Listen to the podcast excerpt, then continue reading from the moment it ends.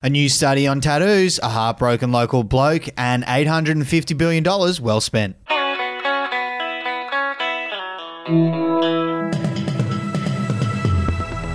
Hey, it's Effie Bateman, and this is your Daily Betoota for Tuesday, the 14th of February. Happy Valentine's. Happy Valentine's Day indeed. My name is Wendell Hussey, one of my favourite days of the year. How are you spending it, Effie?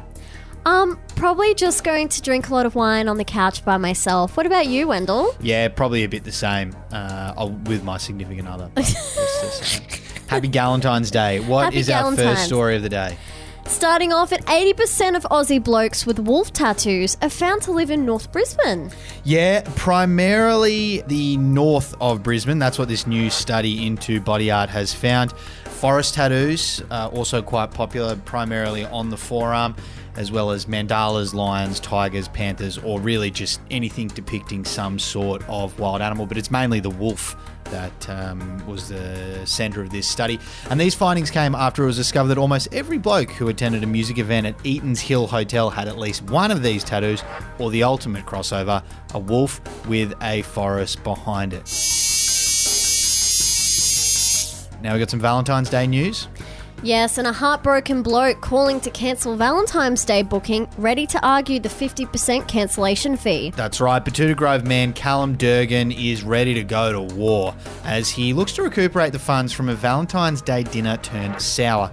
Two weeks ago, the engineering student is understood to have booked himself a table at La Cuckoo, the swanky new French joint down on Moncur Street in downtown Betoota. Very expensive and not that good, apparently. But after forking out uh, $160 a head for two seats at the 8 o'clock sitting, Young Callum uh, told us that his love life has dissipated and his girlfriend has broken up with him after a couple of months of fling post Christmas. Callum said that while the venue was within their rights to try and charge him a 50% booking fee, he's gone through the terms and conditions and he's ready to argue it all the way. He'll go full boomer, he says. And finishing up, $850 billion defense budget, really getting a workout on these balloons. Yeah, the United States military has confirmed to The Advocate today that it's finally getting some bang for its buck.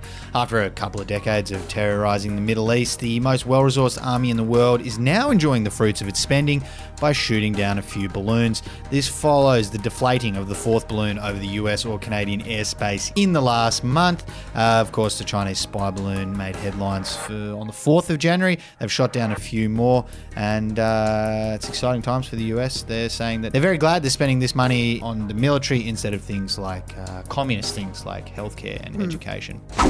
What's our quote of the day? And quote is a German ballet director smeared dog feces on critics' face after a bad review. The director of a leading German ballet company has been suspended from his post and is being investigated by police after allegedly smearing a critic's face with his dog's excrement at the premiere of his new show after she described one of his productions as boring and disjointed.